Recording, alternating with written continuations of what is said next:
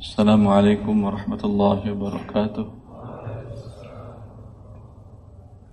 إن الحمد لله نحمده ونستعينه ونستغفره ونستهديه ونتوب إليه. أشهد أن لا إله إلا الله وحده لا شريك له وأشهد أن محمدا عبده ورسوله. أرسله بين يدي الساعة بشيرا ونذيرا وداعيا إلى الله بإذنه وسراجا منيرا. صلوات ربي وسلامه عليه وعلى آله وصحبه ومن اهتدى بهديه واستنى بسنته إلى يوم الدين وبعد إخواني وأخواتي في الله جماعة مسجد نور الإيمان yang dimuliakan oleh Allah Azza wa Jal Kembali kita melanjutkan pembahasan dari buku Harta Haram Muamal Kontemporer Sekarang tentang franchise Fadal membaca Bismillah, Assalamualaikum warahmatullahi wabarakatuh. Franchise, salah satu bentuk dari pengakuan hak cipta atau paten sebagai sesuatu yang memiliki nilai harta yang dapat dipindah tangankan. Dengan imbalan, sebagaimana layaknya sebuah harta adalah apa yang dikenal dewasa ini dengan sistem franchise. Ya, sebentar. Berarti ini lanjutan dari pembahasan tentang hak cipta. Sebelumnya sudah pernah kita bahas? Sudah. Sudah? Sudah insya Allah, tapi mungkin bukan di sini atau bukan di mana-mana, tapi yang jelas di buku saya ada. yang saya maksudkan hukuk al-ma'nawiyah atau hak yang sifatnya moral. Ya, tidak ada fisik barangnya. Tapi maknawi sifatnya seperti umpamanya hak cipta. Seseorang menciptakan sebuah menemukan sesuatu yang baru yang belum ditemukan oleh orang lain sebelumnya. Allah. Ini dia memiliki hak ini. Tidak boleh dilanggar begitu saja, tidak boleh dicuri haknya atau dirampas, tidak boleh. Dalam banyak hal, mungkin dalam model baju, tulisan karya ilmiah, buku umpamanya, penerjemahan buku, ya, model kacamata atau jet-jet atau lain segala macamnya, ya, ini diakui dalam syariat Islam. Dia memiliki nilai, boleh diperjualbelikan. Di antara bentuk boleh memperjualbelikan hak ini adalah dalam akad franchise atau akad waralaba. Seseorang membangun sebuah usaha dan alhamdulillah mendapatkan tempat di masyarakat baik berbentuk pakaian, kuliner, ah, dan produk-produk elektronik dan produk lainnya. Kemudian dia tidak punya kemampuan untuk membuka cabang. Tapi hak cipta dia mulai dari membangun dari nol, menyiapkan sesuatu tersebut sampai manajemen aturannya, ya ini ingin dia terapkan kepada yang lain. Ini namanya hak ciptanya dia, ya. Bolehkah diperjualbelikan atau tidak? Dan ini sebelumnya telah kita bahas, mungkin bukan di kajian ini atau di kajian mana pun, menunjukkan bahwa hal itu boleh diperjualbelikan dan sudah ada qarar keputusan para ulama sedunia di bawah OKI menjelaskan bahwa hak cipta, royalti, merek dagang itu suatu hal yang halal untuk diperjualbelikan. Dan sudah ada para ulama kita dahulu menjualbelikan hak cipta mereka. Sampai sekarang pun juga ada para ulama yang menjualbelikan hak ciptanya. Ya. Seperti diriwayatkan bahwa Ibnu Hajar al-Asqalani menjual salah satu buku beliau dengan harga ratusan dinar, ratusan dinar. Itu tentu tidak bisa dikatakan itu imbalan kertas. Kertas tidak semahal itu. Di sana ada imbalan hak ciptanya. Ya. Dan para ulama-ulama sebelumnya ada. Umumnya para ulama mayoritas mereka memang mereka mengikhlaskan hak ciptanya untuk siapa pun juga itu ketika zaman dahulu orang untuk membuat buku tidak bisa digandakan seperti sekarang. Orang silakan hak cipta saya ambil, tapi dulu ditulis dengan tangan. Untuk 650 halaman ini berapa tahun Anda selesai nulisnya? Ha? Maka tidak mungkin untuk digandakan. Sekarang semenjak orang menemukan mesin cetak, sangat mudah menggandakan sebuah karya ilmiah. Dalam waktu satu bulan mungkin muncul bisa terbit sebanyak 10 ribu eksemplar atau 20 ribu eksemplar bisa dalam waktu satu bulan. Ya, maka ketika itu hak cipta ini penting untuk dipelihara. Karena kondisinya berbeda zaman dulu dengan zaman sekarang. Zaman dulu untuk membuat sebuah kain, sebuah corak warna, sebuah bentuk kain, ya itu dengan ditenun satu persatu. Sehingga harga kain mahal sekali.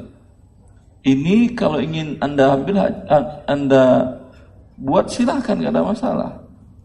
Tapi ketika Anda buat dengan waktu dan tenaga yang susah dan pikiran yang susah, kemudian sekarang orang bisa membuat kain dalam satu bulan mungkin bisa 100 ribu eksemplar, 100 ribu lembar kain yang dibuat dengan tenun tadi. Maka perlu adanya hak, apa perlindungan terhadap hak cipta.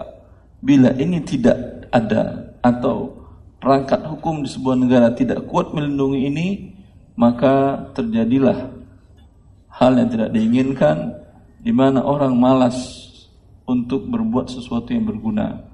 Karena setiap dia buat sesuatu yang hal yang bagus nanti dicuri oleh orang. Dan dia melapor ke sana ke sini, biaya melaporannya lebih mahal daripada ganti rugi yang didapatkan dari pencurian tersebut. Ya, sehingga orang malas untuk berkarya, berinovasi dan membuat satu hal yang baik untuk perkembangan manusia. Tetapi di negara yang maju, di negara-negara yang kufar, mereka sangat kuat melindungi hak cipta tersebut. Sangat berat sanksi bila ada ah, pe,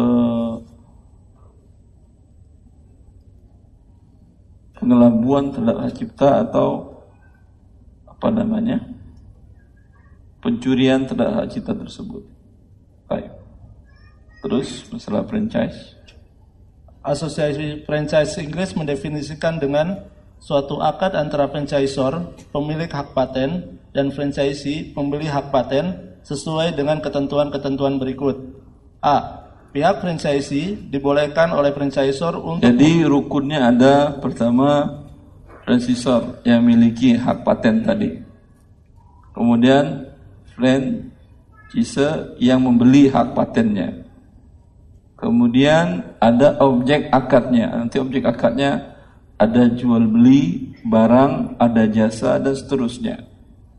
Dan ini gabungan dari beberapa akad. Nanti akan kita jelaskan insyaallah taala. Fadhal. A. Pihak franchisee dibolehkan oleh franchisor untuk melakukan hal-hal yang tertentu dalam kurun waktu tertentu dengan menggunakan merek dagang atau branding franchisor. Ya.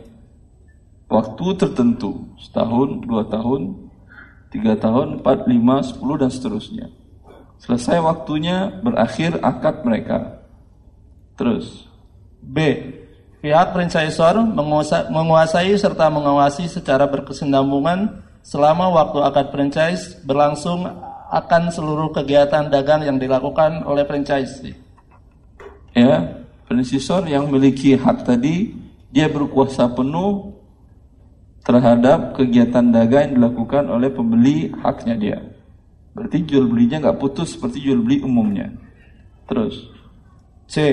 Pihak franchisor berkewajiban membekali pihak franchisee dengan segala sesuatu yang berkaitan dengan kegiatan dagang dan membantunya dalam hal tersebut khususnya kegiatan yang menjadi objek lisensi franchise seperti melatih para pegawai franchisee, mensuplai barang-barang yang dibutuhkan dan manajemennya. Ya, jelas ini kan ya. Terus. D. Pihak franchisee berkewajiban selama waktu tertentu membayar kepada pihak franchisor imbalan atas jasa di atas. Biasanya imbalan ditetapkan berdasarkan presentase omset penjualan dengan besaran maksimal 15%. Ini di luar pembayaran barang dan material yang dibeli oleh pihak franchisee dalam dari pihak franchisor.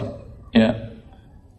Atas imbalan tadi, imbalan hak cipta, kemudian melakukan melatih, menguasai, kemudian e, membantu, ya, melakukan memberikan pelatihan-pelatihan, ada imbalan bagi si franchisor tadi yaitu 15% dari omset.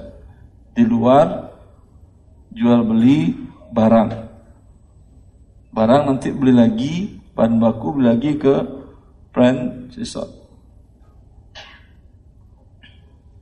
Ya. Terus tinjauan fikih akad franchise. Wallahu alam. Nah, sekarang bagaimana kita melihat dari sisi fikihnya? Ya, kalau ingin melihat sisi fikihnya tentu ini kan akadnya gabungan, dinamakan dengan al-uqud al-murakkabah, akad gabungan. Di sana ada sewa jasa. Ada kemudian jual beli barang. Ya. Kemudian ada pelatihan berarti jasa juga. Bagaimana penggabungan akad ini menjadi suatu akad gabungan? Boleh atau tidak? Tentu kita urai satu persatu, akad itu satu persatu. Ya. Bila tidak ada yang melarangnya, dilihat lagi setelah bergabung masih tidak adakah yang dilanggar di sana? Bila tidak ada, baru kembali kepada hukum al-asl fil muamalat al-ibahah. Hukum asal muamalat adalah mubah atau boleh. Paham ini? Satuannya terkadang boleh dengan boleh. Tapi ada bila digabung ada terkadang menyebabkan hal dilarang. Seperti larangan Nabi Shallallahu Alaihi Wasallam untuk menggabung akad pinjam meminjam dengan akad jual beli. Artinya saya pinjamkan anda uang dengan syarat anda harus beli barang dari saya. Ini menggabungkan dua akad dan Rasulullah melarang ini. La yahillu salafun wa bay'. Rasulullah tidak halal menggabungkan akad pinjam meminjam dengan akad jual beli. Ya. Kemudian walaupun satu persatu akadnya boleh, akad sewa jual beli suatu akad yang boleh. Bila terpenuhi rukun dan syaratnya. Akad pinjam meminjam uang suatu akad yang boleh. Ya, bila tidak ada unsur ribanya. Tetapi bila digabung menjadi terlarang karena ada larangan Rasulullah Sallallahu Alaihi Wasallam. Jelas? Ya. Kemudian ada yang satu persatunya boleh dan tidak ada larangan dari Rasulullah SAW untuk digabung. Tetapi bila ini digabung terkadang ada menyebabkan pelanggaran terhadap terjadinya sesuatu yang diharamkan dalam syariat. Seperti sudah pernah kita bahas sewa beli. Sudah pernah kita bahas sewa beli? Ini pernah Di sini sudah pernah? Belum? Wallahu a'lam. Kenapa? Karena dia di akad sewa beli atau apa namanya leasing namanya sekarang. Di sana ada tumpang tindih hak dan kewajiban. Ya, yang semuanya berakhir berujung kepada kezaliman terhadap pihak yang lemah. Ya, karena itu syariat mengharamkannya ini karena itu keluar fatwa dari Oki mengharamkan akad sewa beli dengan bentuk seperti tadi. Baik. Handal terus. Wallahualam, akad franchise adalah akad kontemporer yang belum dibahas oleh para ulama terdahulu. Maka untuk memberikan hukumnya perlu dilihat hakikat dari akad ini. Sesungguhnya dalam akad franchise terdapat beberapa akad dan persyaratan. Jadi akad ini merupakan gabungan beberapa akad dan persyaratan yaitu akad ijaroh atau akad sewa dalam bentuk penye, dalam bentuk menyewa jasa pihak franchisor sebagai pemilik hak paten dan akad bai Satu pertama akad ijaroh, akad sewa. Apa bentuknya yaitu sewa jasa pihak franchisor pemilik hak paten. Akad pertama. Akad kedua, akad bai, akad jual beli. Mana bentuknya? Pihak franchisor menjual bahan baku kepada pihak franchisee dengan persyaratan-persyaratan tertentu. Ada tambahan-tambahan persyaratan dalam jual beli ini. Yaitu apa tambahan persyaratannya? Objek akad franchise telah ditetapkan. Kemudian apa lagi tambahan persyaratannya? Teruskan. Pihak franchisee mesti membeli mesti membeli jumlah tetap bahan baku dari pihak franchisor secara berkala. Mesti beli dengan ini. Ini syarat nih kan ya. Pada dasarnya orang mau beli berapa aja terserah dia kan. Tapi akar franchisor tidak franchise, franchise tidak seperti itu. Ada ukuran tertentu yang harus dipenuhi. Terus, pihak franchisee tidak boleh menjual produk selain produk pihak franchisor. Ada persyaratan lain Toko Anda tidak boleh menjual barang lain selain barang franchisor ini. Terus, pihak franchisee hanya dibenarkan menjual produk di area tertentu dan pihak franchisee tidak boleh menjual ya, produk. Ya, hanya Anda boleh dijual di area ini, nggak boleh di area yang lain. Banyak syaratnya ya. Terus, terus dan pihak franchisee tidak boleh menjual produk pihak franchisor melebihi harga yang telah ditetapkan oleh pihak franchisor. Ya, pada dasarnya akan Anda beli barang, putus, tidak ada syarat-syarat. Walaupun dia bilang ini saya beli barang ini, ya kata dia berapa Anda jual? Satu juta, tapi dengan syarat anda hanya hanya boleh menjual satu juta lima puluh, tidak boleh lebih dari itu. Ya, pada dasarnya boleh. Dia beli, ya udah saya beli. Dia jual kemudian sejuta seratus, nggak ada masalah. Karena dengan syarat jangan bawa branding nama dia. Kalau mereknya toko yang sama, tentu akan merusak nama dia. Ada tujuannya. Jelas? Karena setelah dibeli, barang kan menjadi milik pembeli. Iya atau tidak? Hak dia mau dijualnya lebih atau mau disedekahinnya, mau nggak dijualnya pun terserah dia. Ya, apa hak si penjual mengatur-ngatur? Ya, silahkan, tapi jangan bawa branding nama perusahaan si franchiser tadi. Baik, terus. Karena akad franchise ini gabungan dari beberapa akad dan persyaratan, maka perlu diteliti hukum syar'i setiap akad yang menjadi unsur dari akad ini. Akad ijaroh, akad ya, sewa. Lihat akad-akad di bawah ini berapa satu akad? Tuh dua, tiga, empat, lima, enam akad ada di sini. Digabung jadi satu. Rasanya apa? Insya Allah kita lihat rasanya apa. Akad ijaroh, akad sewa dalam bentuk menyewa jasa pihak franchisor sebagai pemilik hak paten. Akad ini dibolehkan oleh syariat sebagaimana yang telah dijelaskan sebelumnya tentang hukum menjual hak cipta dan hak paten. Ya, sebelumnya kan kita sudah jelaskan tentang hak cipta hak paten boleh diperjualbelikan. Ya. Sekarang dia sewakan hak dia. Dia menemukan suatu namanya produk dalam bentuk makanan. Ya, dia menemukan subhanallah resep semuanya dan manajemennya semuanya subhanallah beda dengan yang lain. Lalu dia jual haknya ini. Ya. Ini boleh. Terus akad baik, kedua akad jual beli. jual beli di mana pihak franchisor menjual bahan baku kepada pihak franchisee akad ini dibolehkan berdasarkan dalil-dalil umum yang membolehkan jual beli selama tidak ada hal-hal yang diharamkan. Ya, jual beli material harus beli dari si franchisor pemilik hak paten tadi.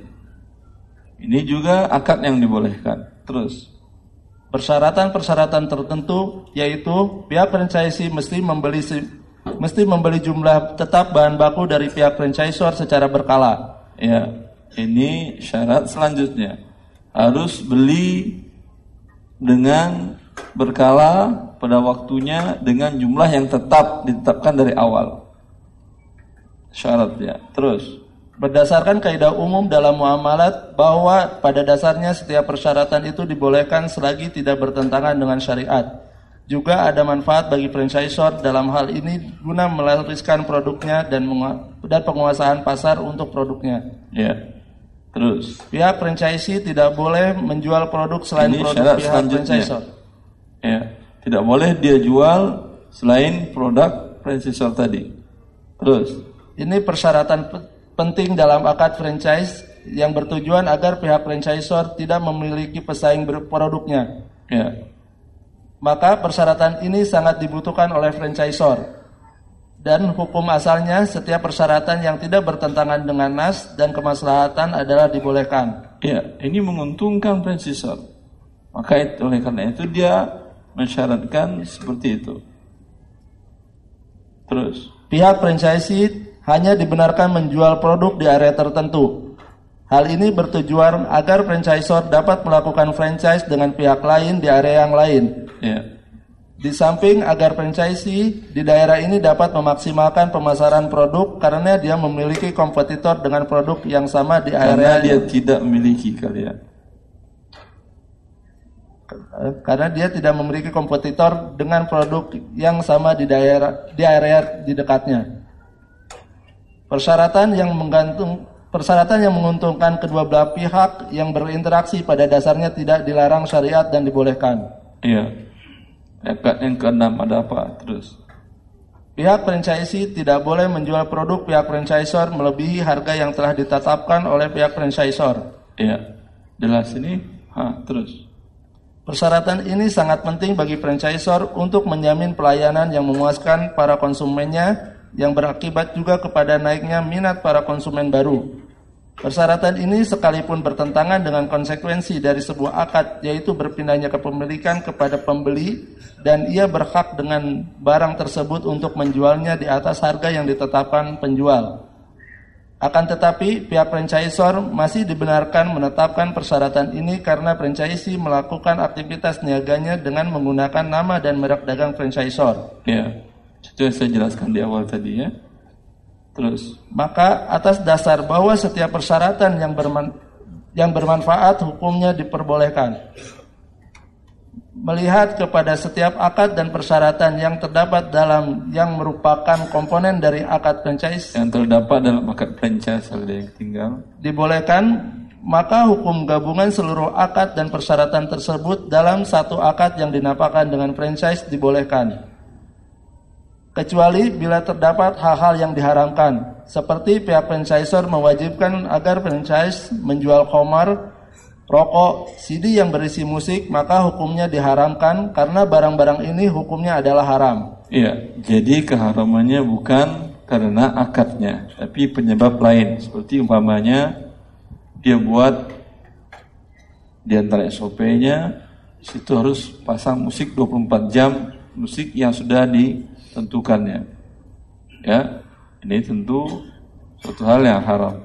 Atau dia mengharuskan setiap para pramuniaganya harus berpakaian tidak menutup aurat. Yang menutup aurat tutup akad princesa princesnya. Maka ini diharamkan bukan karena akadnya, tapi karena penyebab lain. Wallahu taala Assalamualaikum warahmatullahi wabarakatuh. Waalaikumsalam warahmatullahi wabarakatuh. Nama saya Muhammad Arifin. Saya Kalahi. Pedagang Tanah Abang. Masya Allah. Saya cinta, ya, saya cinta Bawa Ustadz karena Allah. Ustadz pernah main ke Blok B Tanah Abang? main. Iya, maksudnya. Isi kajian saya. Isi kajian. Iya, isi Jauh kajian, isi ya. kajian, isi kajian. Masya Allah. Eh, sebelum saya mulai, gini saat saya eh, mengenal sunnah baru, Masya terus setiap em, eh, kajian sunnah yang lain eh, biasa aja, tapi saya menghadapi yang masalah riba-riba ini. saya tanya dengan eh, pak haji pak haji pedagang yang lain, jawabnya Ya. nggak apa-apa, mencari pembenaran, cari ustadz-ustadz yang di, rumah-rumah nggak apa-apa, nggak apa-apa. Oh gini, saya buka Instagram, ustadz yang benar-benar tegas, ustadz haram, haram, haram. Nah, Ustadz Erwandi, saya cari Ustadz Erwandi eh, kajian, terus nggak ketemu. Maksudnya jauh-jauh. Saya pedagang, buka dari hari Senin, Minggu nggak ada hari Masya libur Allah. kecuali hari diliburin. Gedungnya maksudnya Ustadz. Terus eh, saya jadi pas ada masalah gini Ustadz, saya ada mau ngambil KP rumah. Terus dibuka Instagram Ustadz, X Bank kalau nggak salah eh, apa namanya? Eh, eh, BMT Istihad yang pimpinannya Ustadz langsung katanya. Enggak, enggak. Saya enggak pernah jadi pimpinan Eh, BMT. Bukan, bukan pimpinan, eh, pembimbingnya. Pembina, pembina. Pembina juga tidak. BMT Istihad yang di Cibubur. Iya, mereka minta nasihat, saya Iya. nasihati. Oh gitu. Oke lah, gitu. Kita nasihat, nasihat. Dalam struktur saya tidak ada. Oh gitu. Di situ dibilangin katanya yang eh, kalau syari bank syariah syariah sekarang eh, rata-rata nggak benar. Jadi saya takut gitu, Ustaz. Jadi saya Iya. datengin panas-panasan pengorbanan dengan istri. Sekarang juga istri sama nih pertanyaan istri juga. Masya Jadi Allah. cari siapa duluan, Bang, istri atau saya. Alhamdulillah saya dapat kesempatan di sini. Masya Allah. Jadi saya datang ke sana sudah nyari keliling-keliling di Cibubur yang di BMT Istihad situ katanya dengar-dengar dari Ustadz langsung mau cari pembenaran saya kebenaran gitu. Ternyata dikeliling kantornya aja nggak ada label MT Istihad terus lebih besar gereja daripada itu. Waduh kok kantornya begini? Ya adalah saya masuk. Tanggapannya eh, kan ada di dibagi tuh. Perempuan laki-laki ahwat ihwat gitu. Saya tempat laki-laki dengan istri. Masuk ke sana. Assalamualaikum Ustaz. Eh, dengar-dengar saya bilangin sini pembimbingnya Ustadz Erwandi. Iya ya dikasih masuk. Ada apa saya mau KPR begini cuma yang rumah saya ini eh, apa namanya eh, eh, gitu sertifikatnya sertifikat rumah itu masih di bank bank rumah yang mau anda beli rumah itu. yang saya mau beli masih Ah. di bank. Terus jawabnya langsung di eh, di dipatahin aja, nggak bisa. Sebentar Ustaz, saya, saya ngomong sama itu Ustaz gitu, karena jenggotnya panjang. Sebentar Ustaz. Eh, saya ke sini jauh-jauh dengerin dulu Ustaz. Eh, bilangnya gimana kalau solusinya itu apa? Saya gimana kalau rumah dari bank sertifikat itu saya lunasin. Nanti dengan BMT Istihad dengan saya baru akadnya jual beli nggak bisa. Kok jawabnya bilang nggak bisa nggak bisa nggak bisa. Sama juga kayak Ustadz Erwan di mana yang saya datang langsung nggak Ustadz nih. Iya, iya, Nah. Jadi ya karena masalah riba ini orang bisa jenggot panjang, orang bisa ber- berpenampilan baik, haji baik, tapi kalau untuk masalah harta sensitif, jujur, kadang-kadang nyari pembenaran. Ya Allah, saya juga takut nih. Kadang-kadang di toko saya ngisi eh, pakai Instagram aja saya buka kajian riba-riba. Alhamdulillah saudara saya eh, yang dekat bank-bank itu ada yang hijrah Alhamdulillah. minta doanya bang kuatin kata dia gitu saya ditentang keluarga tapi alhamdulillah saya dengar kajian abang kadang-kadang saya mau muter dari kajian uh, toko abang tuh males kenapa masih kedengeran juga riba haram hukumnya gitu tapi saya bulatin tekad bang saya keluar balik lagi ke diri saya ya Allah saya mau ngambil KPR ngeri ke riba nih kapan ketemu Ustadz Erwandi alhamdulillah saya ketemu Ustadz. Alhamdulillah. ya Allah. saya tanyain gitu Allah sayang kepada antum. Insya Allah amin Allah.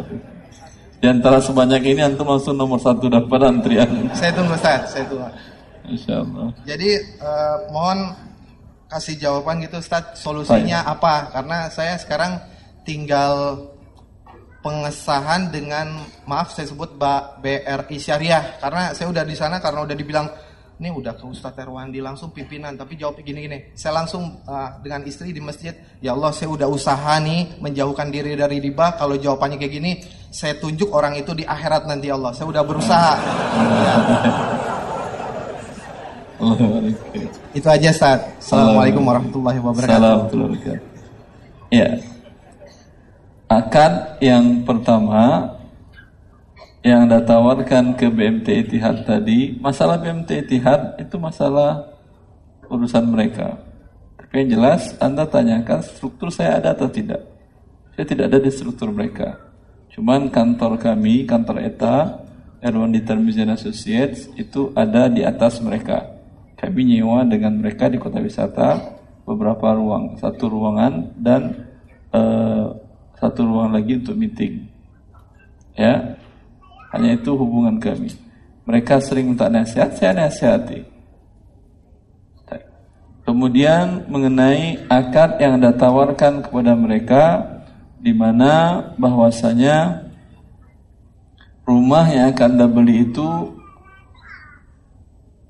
apa? E, sertifikatnya ada di bank. Ya, berarti tergadai.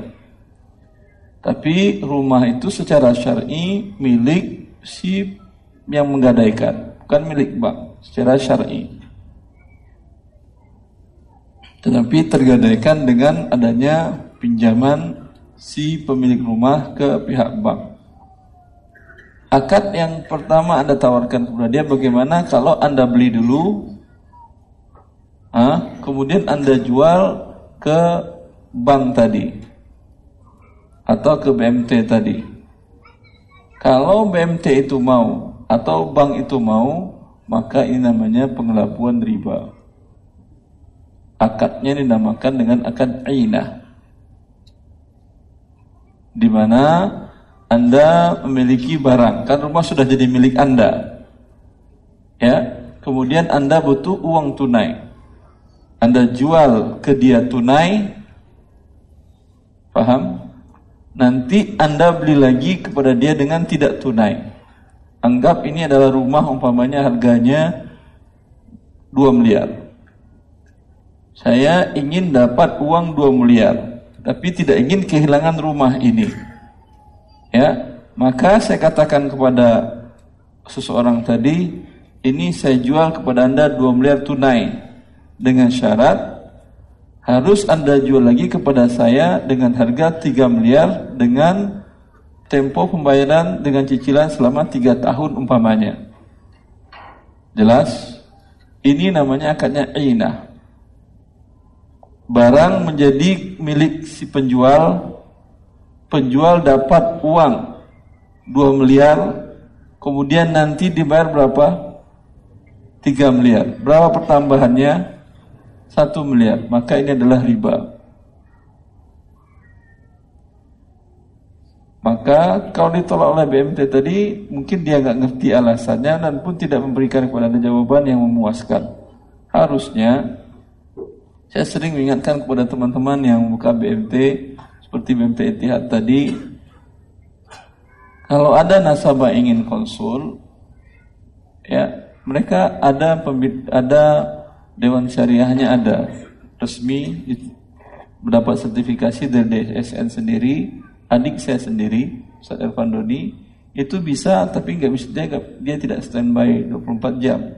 Tapi bisa by request, Anda minta bisa nggak dijelaskan kenapa tidak boleh secara syar'inya? Tentu dia nggak bisa, dia akan hubungi ustadznya dia, pembinanya dia, atau dewan pengawas syariahnya dia.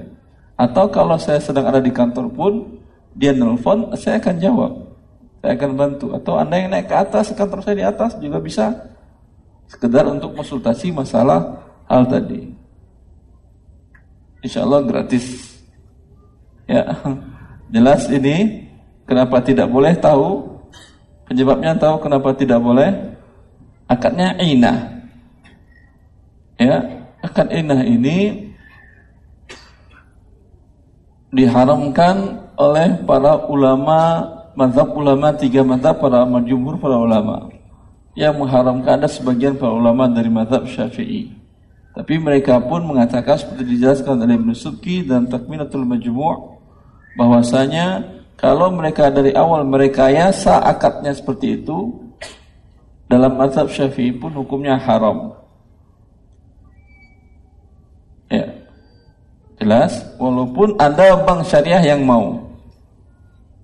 Itu kalau akadnya Anda beli tunai dulu ke si pemilik rumah tadi. Jelas, akhi? Maaf, Ustaz.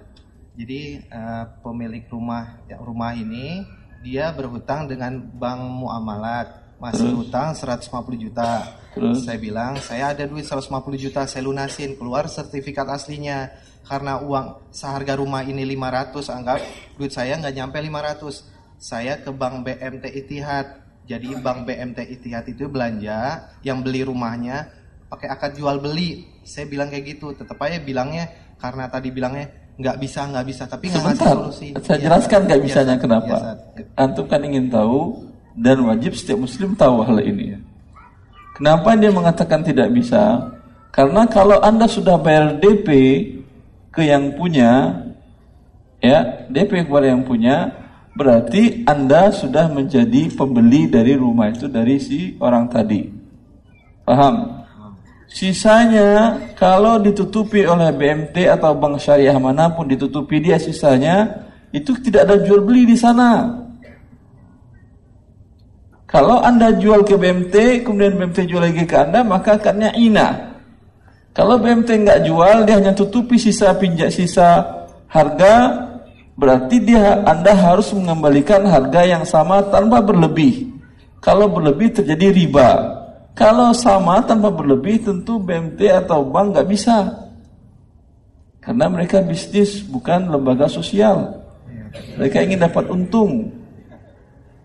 Jelas? Jelas. Maka dalam standar akad yang dikeluarkan oleh AIV, Anda harus batalkan dulu akad jual beli Anda dengan si pemilik rumah tadi. Harusnya itu solusi diberikan oleh BMT tadi atau bank syariah mana pun. Saya kami nggak bisa masuk pembiayaan seperti ini. Karena statusnya sama dengan kami menutupi hutang tidak boleh mendapatkan pertambahan. Bila kami mendapatkan pertambahan namanya riba, bukan jual beli. Ya.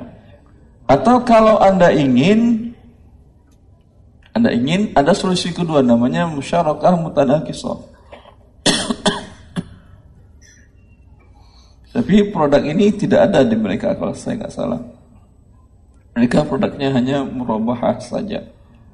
Produk itu masyarakat mutanakisah ada di beberapa bank syariah seperti Bank Muamalah sendiri pun ada. Ya. Bentuknya Anda beli berdua dengan pihak kedua. Walaupun tidak bank dengan pribadi pun mungkin bisa. Tapi akad ini kalau tidak Anda lakukan SOP-nya sempurna, dia akan menjadi riba juga. Ya. Anda sudah bayar 150, kekurangannya 350 kan ya? Anggap saya, saya katakan saya siap. 350 saya yang bayar. Berarti saham kita Anda 15 persen, 30 persen, saya 60 persen. Saya 70 persen, maaf. Anda 30 persen, saya 70 persen. Jelas? Nanti setelah kita miliki bersama, tentu dia bayar hutang dulu ke bank muamalat, balik nama ke kita. Berdua. Ini milik berdua. Setelah menjadi milik bersama, saya akan jual saham saya ke Anda. Tapi nanti, bukan sekarang. Ternyata Anda nggak mau beli, saya nggak jadi beli sahamnya Ustaz. Karena ternyata nggak strategis buat saya. Saya menanggung risiko. Dalam hal ini kalau lembaga keuangan biasanya mereka tidak siap. Biasanya akad yang musyarakah yang saya mereka buat ya belum lagi menjadi milik bersama, Anda sudah membuat akad jual beli dengan saya. Supaya mengikat agar nanti ketika sudah dibeli bersama Anda nggak lari. Ya atau tidak? Ya. Kalau ini yang terjadi berarti belum saya beli saham saya, saya sudah menjual barang yang belum saya miliki, hukumnya haram. Tapi kalau sudah kita miliki bersama, sudah kita terima, lalu saya jual ke Anda dan Anda setuju, tidak ada masalah. Tahu Anda bisa jelas sekarang? Anda minta akad itu kepada sekarang sudah dapat DP atau belum? 150 tadi sudah dibayar atau Belum, belum? Ustaz, belum sama sekali. Ah, kalau belum, masih banyak kesempatan akad yang lain. Ya, seperti yang saya katakan tadi, minta dia beli dulu. Baik lembaga, BM Mikro ataupun bank syariah yang lain, dia beli dulu. Setelah dia beli rumah itu dan sudah dia terima surat-suratnya, dipanggilnya Anda.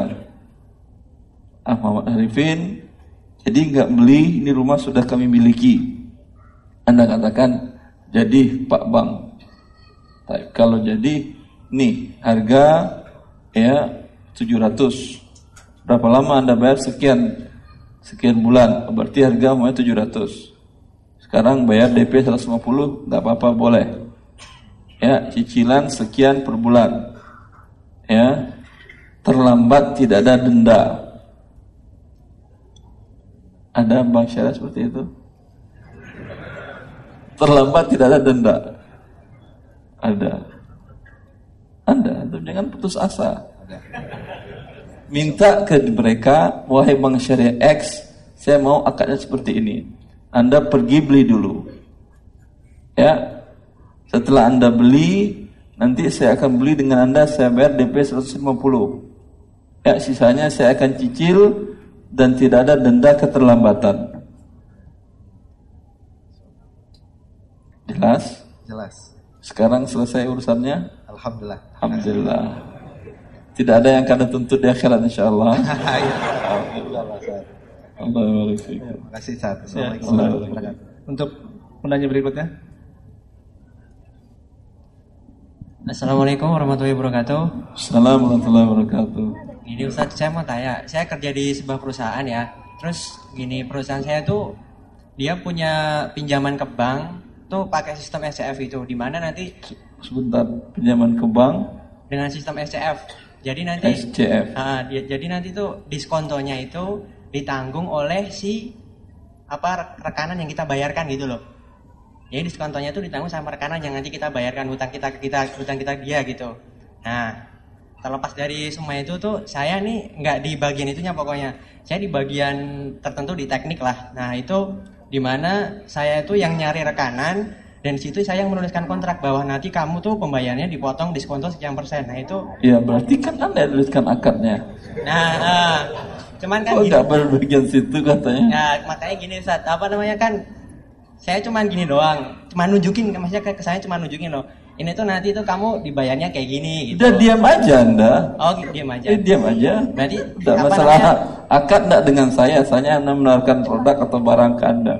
Masalah akad nanti bagian legalnya ke sana urus. Oh gitu enggak, masalahnya yang apa namanya saya juga di situ paraf kontraknya gitu loh maksudnya. Kayak gitu Zat. Nah itu apa dosa nggak sih atau saya kena akad ribanya enggak gitu? Baik. Kalau nggak ada kontrak anda kan nggak berjalan akad itu kan ya. Kalau Tidak ada tanda tangan anda kontraknya berjalan nggak?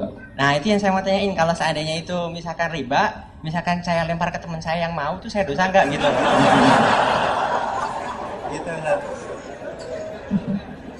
Jadi kan kan ada dua orang tuh teman saya yang satu kan belum paham masalah riba.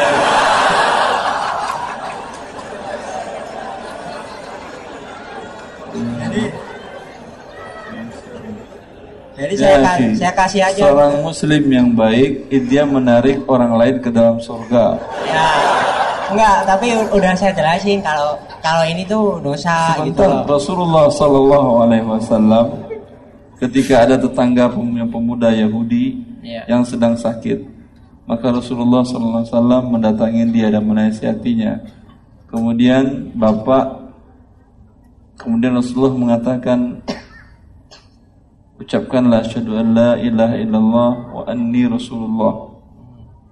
Ya, lalu anak itu ingin mengucapkannya, tapi dia melihat ke bapaknya. Ya, seolah-olah ntar bapaknya marah. Lalu bapaknya mengatakan, karena anaknya sedang sekarat, akan meninggal, sepertinya sakitnya berat, dia mengatakan, Ati' Abul Qasim, ikutin perintah Muhammad Abul Qasim. Lalu dia mengucapkan, Asyhadu an la ilaha illallah wa annaka Rasulullah. Lalu dia meninggal. Rasulullah mengatakan Alhamdulillahilladzi anqazahu bi minan nar. Segala puji bagi Allah yang telah menyelamatkan fulan ini dari neraka melalui perantaraan aku. Jelas, tugas kita menarik manusia dari neraka masuk ke surga. Bukan mendorong orang masuk neraka ya. Tapi kalau gini Ustaz, misalkan saya ngomong sama atasan Sebentar saya. dulu kita bahas kita bahas kita bahas SCF tadi. Ya. Ah, bagaimana akad syariahnya? Itu tuh SCF itu bagaimana? Coba rincinya tuh bagaimana? kalau yang saya nggak nggak di bagian keuangan saya jadi jauh lah pokoknya di sistem itu jauh cuman Iya enggak SCF Ya, itu apa yang, SCF yang itu? sepemahaman saya itu Ah. kita kan dapat pinjaman dari bank itu nah- Pinjaman dari bank. ya perusahaan tuh pinjam duit ke bank Ya. tapi nggak banknya nggak mencairkan ke perusahaan Tidak menerima uang cash. ya jadi kayak plafon gitu kan Ya. nanti pas ada rekanan masukin apa invoice Ya. invoice-nya ke bank Dibayar oleh perusahaan Ya. dengan SCF tadi. ya jadi perusahaan Nanti akan ada diskonto potongan. tapi yang bayar bukan perusahaan yang bayar si banknya itu banknya bayar ke rekanan nggak ke perusahaan dulu Iya. ya, nah. Saya paham. Jadi, Yang penting perusahaan tidak terima uang tunai kan? Enggak, enggak, enggak Ya, hanya kertas SCF saja Ya, kan gitu, ya. Yang ini dicairkan ke bank, kemudian bank memotong. bank memotong ya bank Kalau memotong. dia ingin terima tunai pada saat dia terima kertas. Kalau dia ingin mundur pada waktu ditentukan, tidak ada potongan. kalau tetap tetap ada jadi plafonnya tuh misalkan per berapa bulan gitu kan itu udah ditetapkan udah ditetapkan gitu loh Ada potongan nggak kalau SCF? Kalau umpamanya pada waktu ditentukan. So saya tidak ada. Sama dia dengan giro. Kalau Kalau dia nunggu umpamanya cairkan dicairkan pada bulan sekarang kan bulan Agustus, Desember. Ya, dicairkannya ditunggu sampai Desember, ada potongan. So saya tidak ada. Tapi tentu orang tidak mau, orang ingin cairkannya sekarang.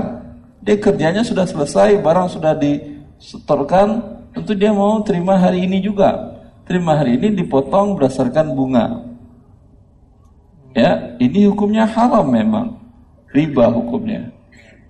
berarti Sama misal- de- kalau saya cuma nunjukin ini loh kamu tuh dibayarnya kayak gini nih gitu itu saya tetap dosa ya Ustaz ya kenapa kurang jelas? misalkan saya cuman ke, ke rekanan tuh kan udah bikin pekerjaan tuh kan saya bikin kontraknya tapi bang kamu tuh dibayarnya nanti modelnya gini nih gitu terus ya udah gitu doang sih saya maksudnya nggak nggak akad ribanya itu tuh enggak cuma nunjukin ke doi doang kalau apa namanya ya maksudnya tuh kayak kayak gini bang ini maksudnya kayak gini loh kamu tuh nanti bayarnya kayak gini misalkan nanti ada potongan itu potongannya kamu yang nanggung Iya Anda kita. bilang kan ke dia, Anda diberi kayak gini, maka jangan cairkan sebelum tanggal sekian. Kalau enggak Anda ada potongan ribanya.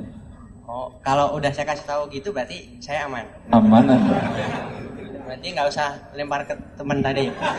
Kalau nggak, kalau misalkan saya kan udah bilang sama atasan saya nih, Pak saya nggak bisa nih, kan agak misalkan agak takut lah. Pak ini saya nggak bisa kayak gini nih, terus atasan saya yang nyuruh ke teman saya gitu gimana? Saya nggak nggak makanin nggak apa namanya? Anda harus Nggak. sampaikan kepada su- supplier tadi atau vendor Ah. tadi bahwa kalau begini halal. Kalau Anda cairkan setelah selesai pekerjaan, ya akan ada potongan dari pihak bank, itu hukumnya riba. Udah selesai urusan Anda udah. Alhamdulillah. Berarti saya aman ya se- selama Insya udah kasih Allah. uang tadi. Oh. Cukup Uh, ya. Warahmatullahi barik wabarakatuh. Assalamualaikum warahmatullahi wabarakatuh Ustadz Waalaikumsalam warahmatullahi wabarakatuh. Ana mau tanya, Ana punya usaha bimbel pendidikan Kebetulan itu eh, pembayarannya secara franchise Untuk akad awalnya Bayarannya secara eh, Iya maksudnya saya usahanya usaha franchise Ah, Bimbelnya franchise. Ah, ah. Nah untuk akad pertama saya bayar eh, bayar bayarnya itu eh, sekitar eh, 15 jutaan. Lalu saya harus bayar lagi 15 eh, juta itu lima tahun lagi Ustadz. Lalu 12 eh, juta di per- awal. per lima tahun. iya per lima tahun. Ya, ini Nah. imbalannya apa? Imbalannya eh, saya dapat eh, apa SPP dari murid-murid. Imbalannya ke SPP dari murid-murid. Jadi pemasukannya dari eh, murid-murid tersebut. Nah, pihak Sebentar dulu Ibu. Pak, sebentar dulu. Anda pakai branding merek dia, nam- berarti namanya nama perusahaan bimbel yang presisor tadi, Iya, ha-ha. presisor tadi. Iya. Saya Terus nanti akan bayar lagi 15%, enggak? eh, bayarnya tetap 15 juta untuk eh, Lima kalau tahun. Ha-ha, per lima tahun untuk saya nerusin usaha itu. sebentar, satu-satu. 15 juta per 5 tahun dan tidak ada bayaran lagi per bulan. Per bulannya ada Ustadz itu senilai 5% dari total SPP murid yang eh, sekolah di bimbel saya itu. Ah, berarti dua kali bayar. Iya, dua kali bayar. Ini Pertanyaan saya tadi, kalau yang imbalan 5% dari SPP murid, ini imbalan apa lagi? Tadi kok sudah dibayar 15 juta. Imbalannya imbalan tadi, imbalan fran- fran- franchise.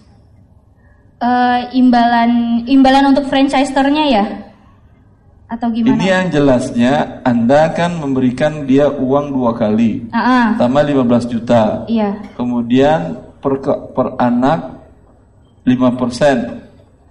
Iya, dari Ada- total seluruh SPP murid itu Iya, 5%. per anak 5% kan Iya, ya? betul, ha. Bukan laba bersih kan ya? Iya. Iya. Itu apakah eh, termasuk halal atau haram kalau misalkan seperti itu? Dan Sebentar dulu. Dalam syariat Islam dilarang mengambil harta manusia dengan cara yang batil. Termasuk cara yang batil adalah sesuatu mengambil tanpa ada imbalan. Saya berikan beliau ini imbalannya mungkin uang, mungkin jasa, jasa umpamanya tolong bawain barang saya ke mobil umpamanya. Itu jasa, ini hadiahnya. Ini bukan hadiah sebetulnya, adalah tukar menukar. Itu yang dalam Islam jual beli barang atau jasa. Harus ada imbalan, harus jelas imbalannya. Kalau tidak akadnya tentu berbeda lagi. Maka kembali dalam tadi, untuk 15 juta pertama itu imbalan apa? 15 juta pertama itu untuk eh, membeli nama bimbel tersebut. Sudah dibeli namanya. Iya, dibeli namanya. Ah, yang 5% per bulan itu imbalan apa lagi? 5% per bulan itu untuk saya setor ke eh, bagian franchise store-nya itu per bulan. Imbalan apa lagi? Kan sudah Anda beli namanya udah. Oh iya, jadi saya dapat dari franchise store-nya itu modul-modul dari anak an- modul untuk belajar anak, terus saya dapat eh, meja belajar anak dan eh, Meja karpet. belajar gratis dari dia. Iya, gratis Akadnya- tapi hanya 5 pieces. 5 pieces. Iya, jadi saya bayar 15 juta, saya dapat starter kit Ustadz. Starter kit itu eh, ada modul, ada meja belajar, ada karpet, dan eh, sama banner. Itu 15 juta. Iya, itu yang Yang 15 5 yang 5 persen? Yang 5% itu eh, setiap bulannya setiap Ya imbalan apa lagi? Oh, nggak ada itu aja Ustadz. itu tanyakan ke mereka. Ah, ah. Apakah imbalan umpamanya guru-guru mereka yang bayar gaji atau segala macam? Karena untuk nama kan sudah tadi. Oh iya. Kalau untuk guru itu yang gaji saya sendiri. Iya berarti kan Tidak ada imbalan lagi selain eh, yang tadi starter kit tadi. tanyakanlah ke dia. Kalau tidak ada imbalan dalam Islam tidak boleh mengambil harta manusia dengan cara yang batil. Oh, Kecuali melalui perniagaan. Perniagaan itu artinya tukar menukar. Ada yang ditukar, ada imbalan. oh iya, iya. Paham? Paham paham Ustadz. Allah. Ya jazakallah khair Ustadz. Allah barik fikum. Assalamualaikum warahmatullahi wabarakatuh. Salam warahmatullahi wabarakatuh. Nama saya Budi Hastuti dari Kebon Jeruk, Jakarta Barat. Iya. Eh, begini Ustadz, ada seorang sahabat saya yang eh, sedang berhijrah untuk belajar sunnah. Amin. Kebetulan eh, beliau beberapa waktu yang lalu baru membeli sebuah ruko. Eh, dia bilang seharga dua setengah m. Karena ruko 2,5 M. usaha keluarganya itu berupa eh, Bank Perkreditan Rakyat BPR. Usaha usaha keluarga keluarganya suaminya ya. BPR. Mm-mm. Nah Terus? sebenarnya dari sahabat saya ini eh, beliau sudah mau merubah sistem BPR-nya ini menjadi syariah. Cuma Ah, terus? suaminya ini belum bersedia gitu loh Ustadz. Nah terus eh, istrinya ini sebenarnya ingin mengajak suaminya yang mualaf ini untuk hijrah ke Suaminya sunnah non muslim. Su- sudah mualaf Ustadz. Sebelumnya non muslim udah masuk Islam. Iya tapi mereka eh, sebelum menikah suaminya sudah Islam. Ah sudah Islam. Iya. Terus? Terus setelah itu uh, sahabat saya ini sebenarnya dia ingin bergabung dengan uh, komunitas saya yaitu uh, Yayasan Mualaf Center Indonesia. Dia ingin memberikan uh, ruko tersebut untuk kegiatan mualaf dan juga ingin mensupport kegiatan-kegiatan uh, kita.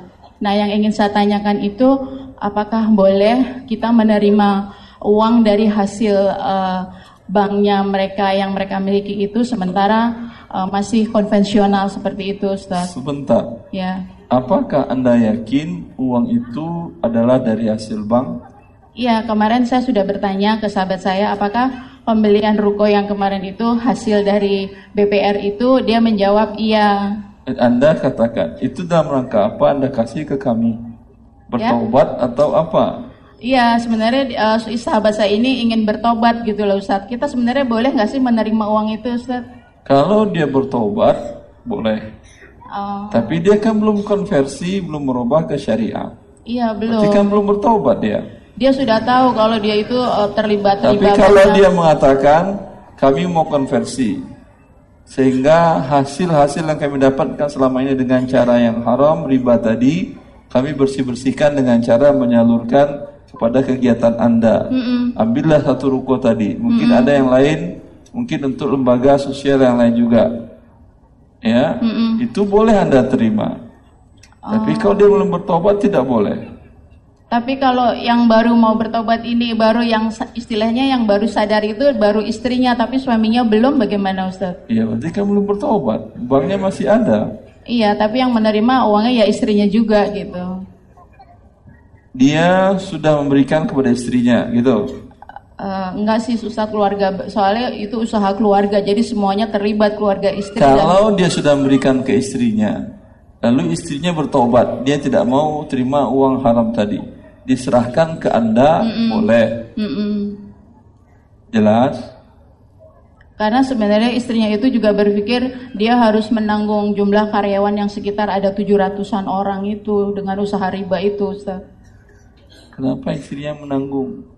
Jadi sebenarnya istrinya itu ingin menyadarkan suaminya ini karena belum agak sulit untuk diajak untuk eh, beribadah secara sunnah gitu loh Ustaz. Berdoa minta kepada Allah SWT dan terus berusaha dan semoga Allah bukakan pintu hati setiap orang yang tertutup untuk menerima hidayah sunnah agama Allah Azza wa Jalla. Iya Ustaz, saya Mudah sedang bagi Allah usahakan. Azza wa Jalla. Allah.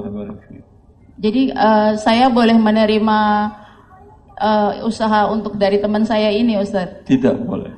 Untuk saat ini jangan dulu ya Ustaz.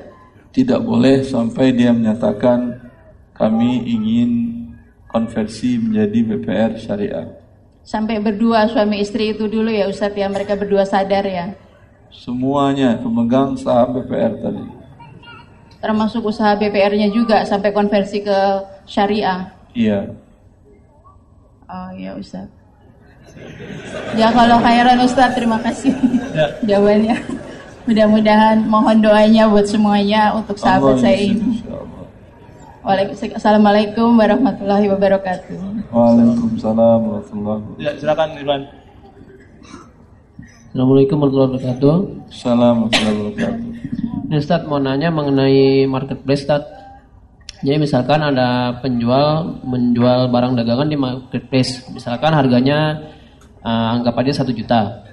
Kemudian ongkos kirim eh, anggap aja 20.000 ribu. Nah di marketplace itu disediakan eh, pilihan bagi pembeli apakah mau pakai asuransi atau tidak. Nah, apabila si pembeli mau pakai asuransi, maka si pembeli akan membayar asuransi kepada marketplace, bukan kepada penjual.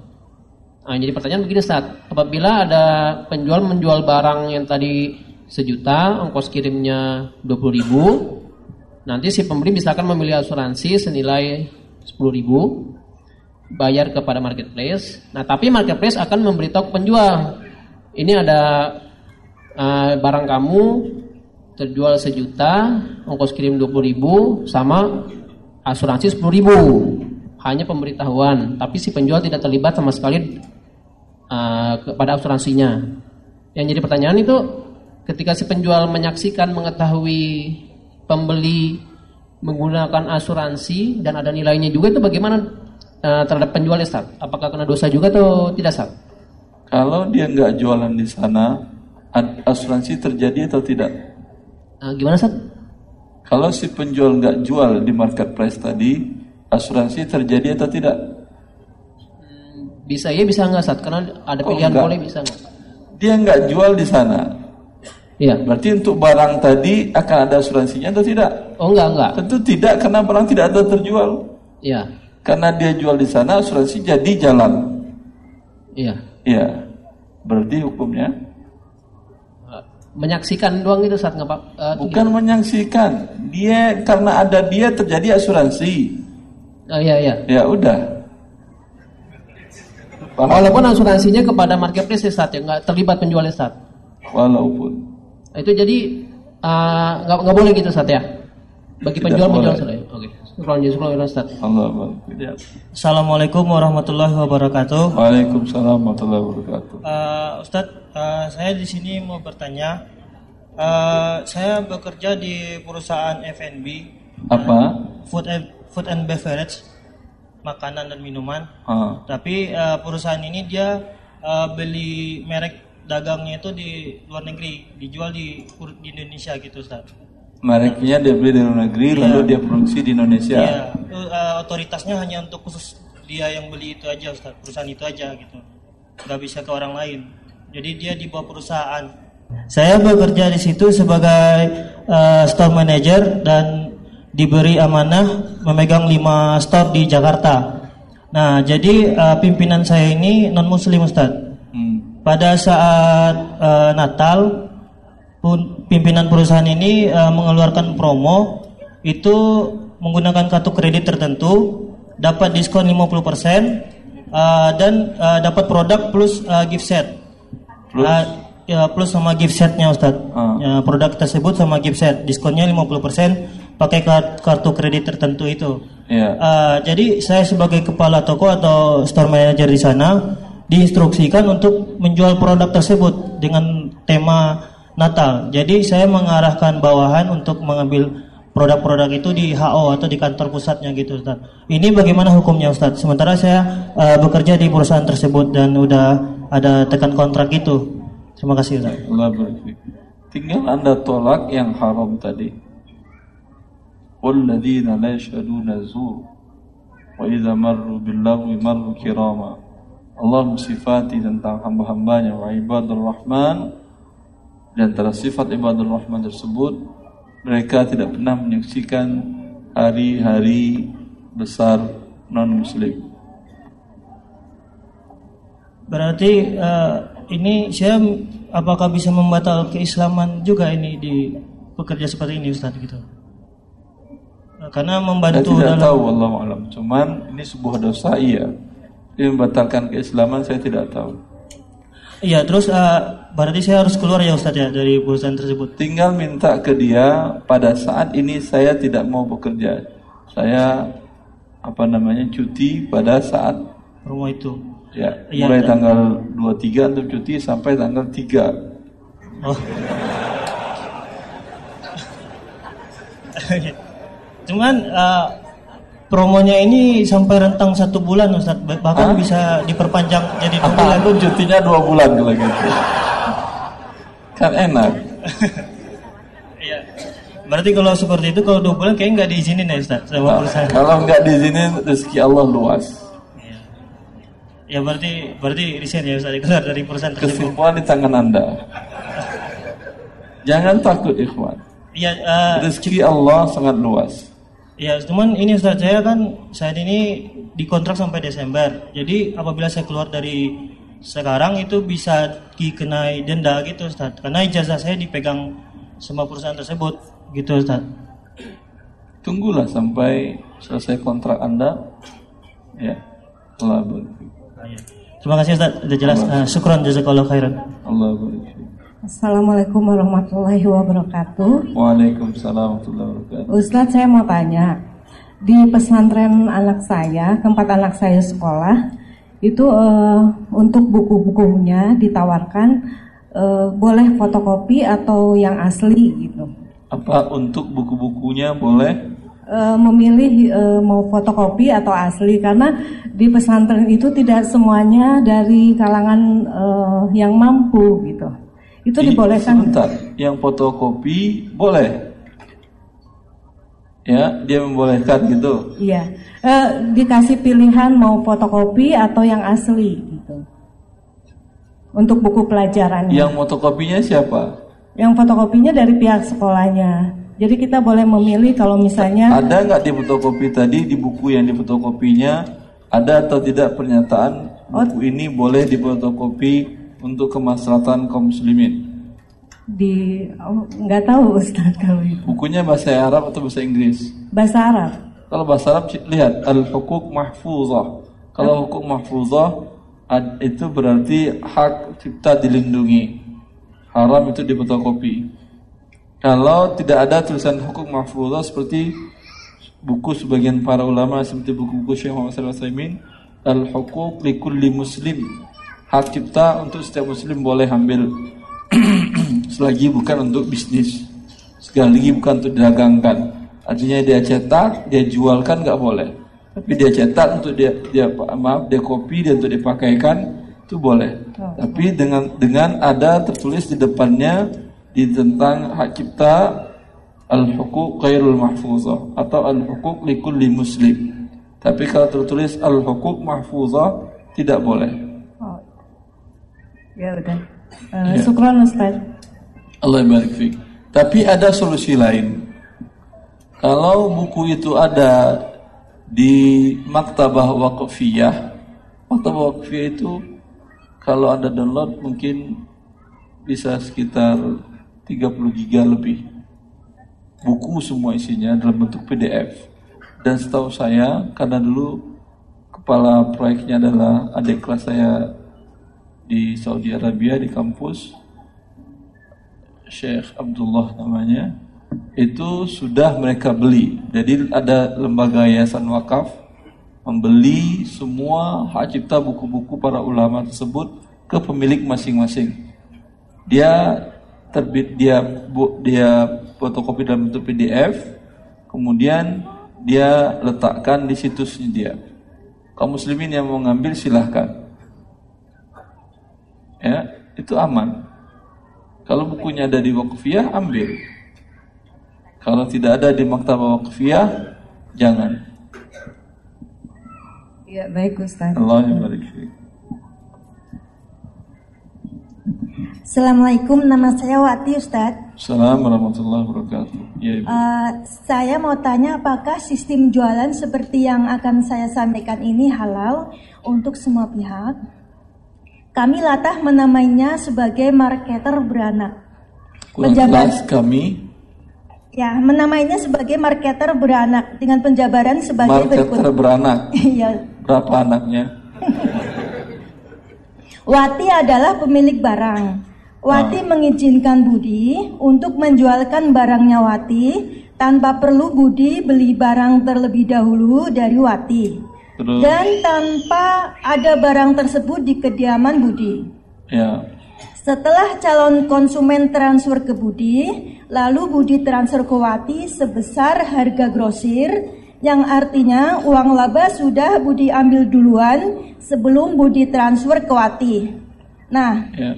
calon konsumen bernama Iwan ternyata beli barang dari Budi tidak untuk dirinya sendiri.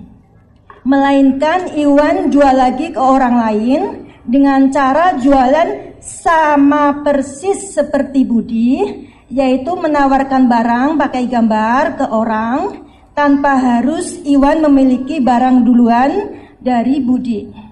Ini halal nggak, Tat? Yang sampai ke Budi halal. Tapi Sampai. yang Iwan tadi bagaimana dia? Dia beli putus. Eh, enggak beli. Jadi Budi Budi ke Wat- Wati ke Budi jelas. Ya, betul. Itu boleh akadnya. Ya. Tapi sekarang Budi ke Iwan bagaimana akadnya tadi? Budi eh, Iwan ke Budi sama seperti Budi ke Wati.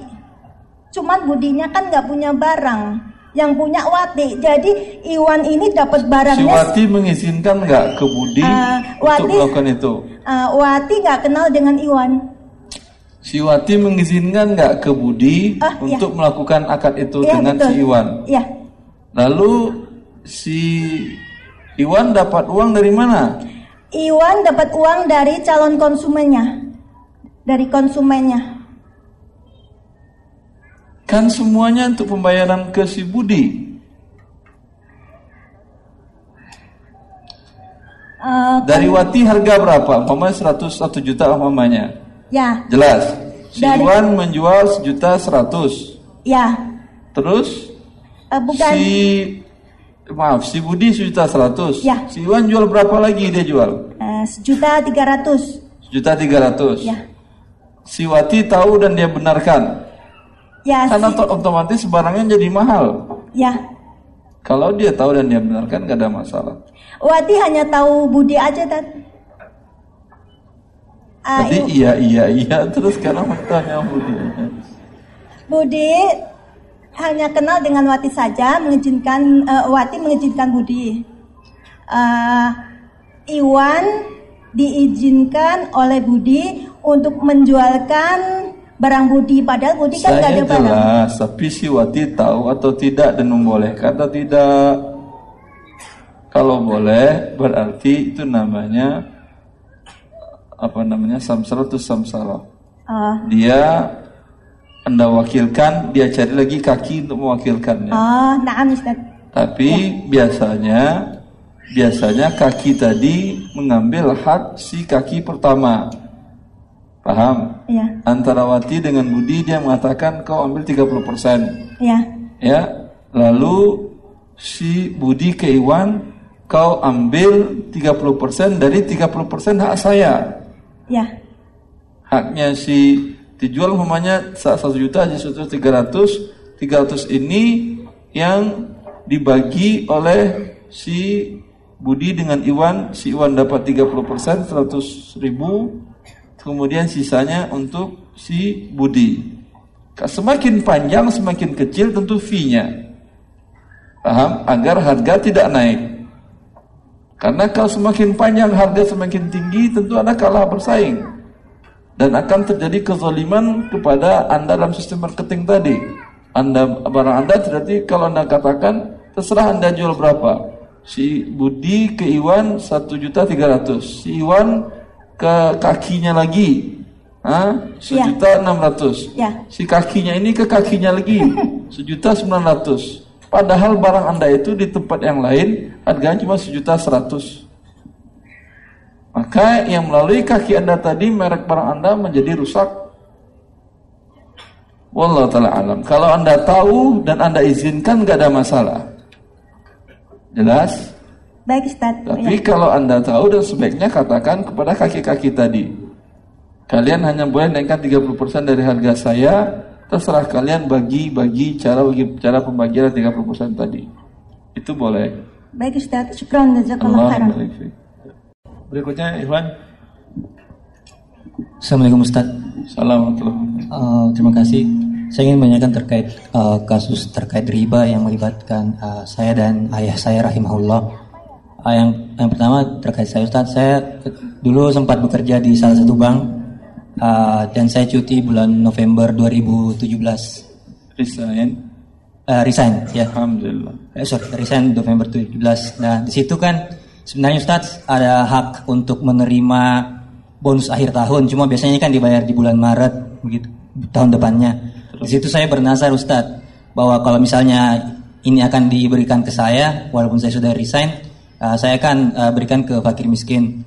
Iya. Eh, Qadarullah waktu saya resign, eh, singkat cerita, saya dikenakan denda Ustadz eh, sekitar ya 70 juta lah gitu. Ah.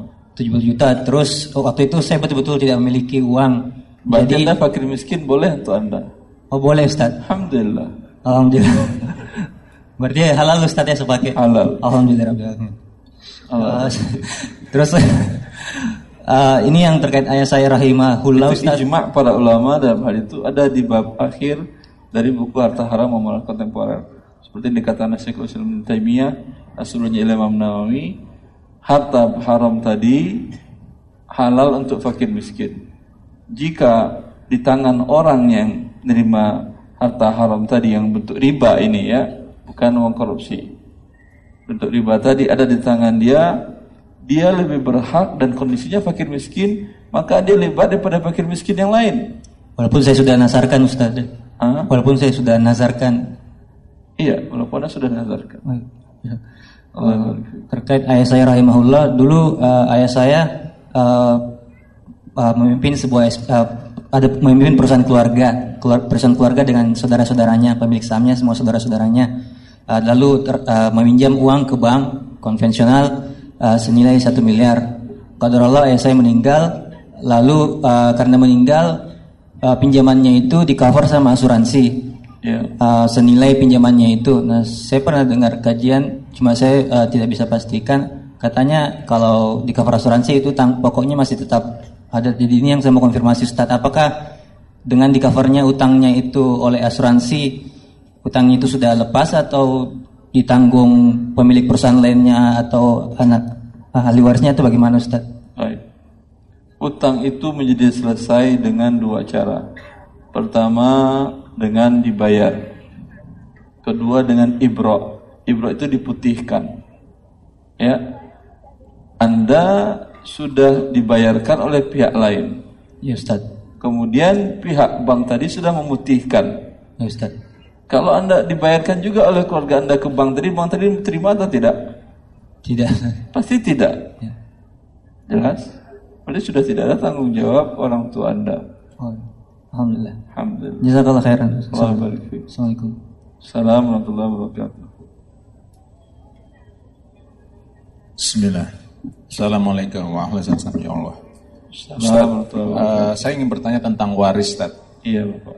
Seorang suami meninggal, meninggal dan meninggalkan seorang Sebentar, istri. kalau menjelaskannya jangan seorang suami. Si Fulan namanya Oke. siapa Si sebutkan. Fulan meninggal. Namanya namanya siapa? Namanya A. Abdullah. Abdullah. Abdullah wafat. Abdullah wafat meninggalkan satu orang istri. Istri Abdullah ada. Ya, istri Abdullah ada dua anak laki-laki, satu anak perempuan. Ibunya tidak ada, ayahnya tidak ada. Ayah Abdullah dan ibu sudah wafat. Iya, sudah tidak ada. Iya. Jadi ke atasnya sudah tidak ada. Ya. Nah, meninggalkan harta Kakek dan nenek dari Abdullah juga sudah tidak sudah ada. tidak ada. Meninggalkan harta berupa satu Sebentar, buah dibagi dulu ini untuk istri karena ada anak seper seperdelapan. Ya, Sisanya 7 per 8 dibagi laki-laki berapa orang? dua, Kali 2 4. empat Perempuan tambah dua, satu satu anak perempuan. satu perempuan. 4 Ya. tambah 1 5. Lima dibagi. 7 dibagi kepada 5. Betul. Ada pecahan kan ya? Ya, 5 dikali 8 jadi 40. Jelas? hmm. Buat istrinya, istri Abdullah itu 5 per 40. lima per empat puluh. Jelas? Ya. Sisanya tu- sisanya buat anak laki-laki Abdullah masing-masing adalah 14 14 per 40. Jelas? Ya, Buat anak laki perempuannya 7 per 40. Habis? habis. Yang jadi masalah sekarang begini. Nah, itu apa yang masalahnya? meninggalkan harta sebuah rumah. Rumah ini ditempati Abdullah bersama keluarga intinya, istri dan anak-anaknya yang masih eh, apa namanya belum berpenghasilan gitu, masih ada yang sekolah, kuliah dan sebagainya. Ya. Meninggalkan rumahnya ditinggalkan bersama dan satu buah mobil yang dipakai hari-hari saling bergantian antara istri, suami dulu gitu ya. Dan kadang-kadang dan ada satu buah motor yang dipakai rame-rame juga gitu. Pertanyaannya gini, Ustaz. Dengan meninggalnya Abdullah ini, apakah harta yang ditinggalkan ini oleh si Abdullah ini harus dijual dan dibagi sementara mereka tidak punya apa lagi untuk kalau itu dibagi? Itu pertanyaannya, Tat. Solusinya seperti apa kalau dalam keadaan gini? mereka bersyarikat terhadap harta Abdullah semuanya. Tidak. Murni dari Abdullah. Iya, ini kata Abdullah semua murni. Ya, Status kepemilikan harta itu sekarang menjadi milik waris. satu istri dengan anak tadi berapa? Eh, tiga orang, Tiga, laki-laki, satu, perempuan. Dua laki-laki, satu perempuan dengan porsi seperti tadi. Ya, si istri Abdullah dapat 5 per 40. Maaf, 440 ya. 5 apa 8? 5. Kan seperdelapan dari 40 berapa? Ya, 5 kan ya? 5 per 40. Ya, lima. Anak perempuannya memiliki porsi saham di seluruh harta itu 7 per 40. Hmm. Anak laki-lakinya masing-masing memiliki saham 14 per 40. Terserah mereka. Paham? Jadi sudah terserah mereka itu paham untuk Ya, mereka. ya. Kalau umpamanya yang salah satu ingin jual sahamnya dia. Hmm. Kalau yang lain nggak mampu beli, suruh orang lain beli saham tersebut dengan nilai per saat itu juga. Paham? Kalau ingin mereka pakai bersama-sama boleh, tetapi tentu dengan saham 14, 7, 5. Nggak boleh istri Abdullah lebih banyak memakai daripada anak laki-laki. Kan- boleh anak perempuan memakai lebih banyak daripada anak laki-laki. Kalau begitu dia harus minta kerelaan dari anak laki-laki sebagai pemegang saham terbesar. Hmm. Paham? Paham. Kalau pembagiannya paham tak insya Allah. Tapi yang masalahnya sekarang gini, setelah meninggal si Abdullah ini, apakah ini harus dijual karena ini merupakan harta waris? Terserah mereka. Kalau mereka mau jual dibagi per 40 Oh. Seperti itu pembagiannya. tadi. Ha, ha. Tak mereka jual, mereka gunakan Bersama-sama. dipakai bersama-sama sesuai porsi masing-masing. Oh begitu. Ya. Paham? Kalau istri memakai, dia kan yang paling kecil kan istri sahamnya 5 per 40. Ya. Dia pakai umpamanya sehari 40 berarti berapa berapa hari? Hmm. Dua hari. Ber- begitu ya. Anggap dua hari. Dia pakai lebih dari dua hari. Dia pakai umpamanya seminggu dia selalu pakai motor. Dia pakai motor, mobil dia juga yang pakai, Hmm. anak-anaknya hanya rumah saja. Ini istri akan mempertanggungjawabkan di akhirat dia pakai lebih daripada haknya dia. Paham tak? Insya Allah. Paham? Atau si istri tadi menikah lagi. Padahal sahamnya di rumah itu cuman seperdelapan dan dia masukkan suaminya gratis. Hah? Ini sesungguhnya si suami tadi menzalimi saham pemilik saham utama yaitu dua anak laki-laki dengan satu anak perempuan. Kalau dalam keadaan seperti ini, Tat, seandainya kadar Allah bahwa salah satu dari ketiga anak ini meninggal, Dibagi lagi warisnya. oke, paham Tat? Jazakallah khair. Assalamualaikum warahmatullahi wabarakatuh. Waalaikumsalam warahmatullahi wabarakatuh. Ustadz, saya mau bertanya terkait eh, saya mau memulai usaha dengan sistem franchise. Dengan sistem franchise. Ya, Terus. yang mau saya tanyakan, eh, saya harus membayar eh, dengan nominal sekian dari franchisernya, tapi eh, nilai itu termasuk dengan alat-alat dan bahan bakunya.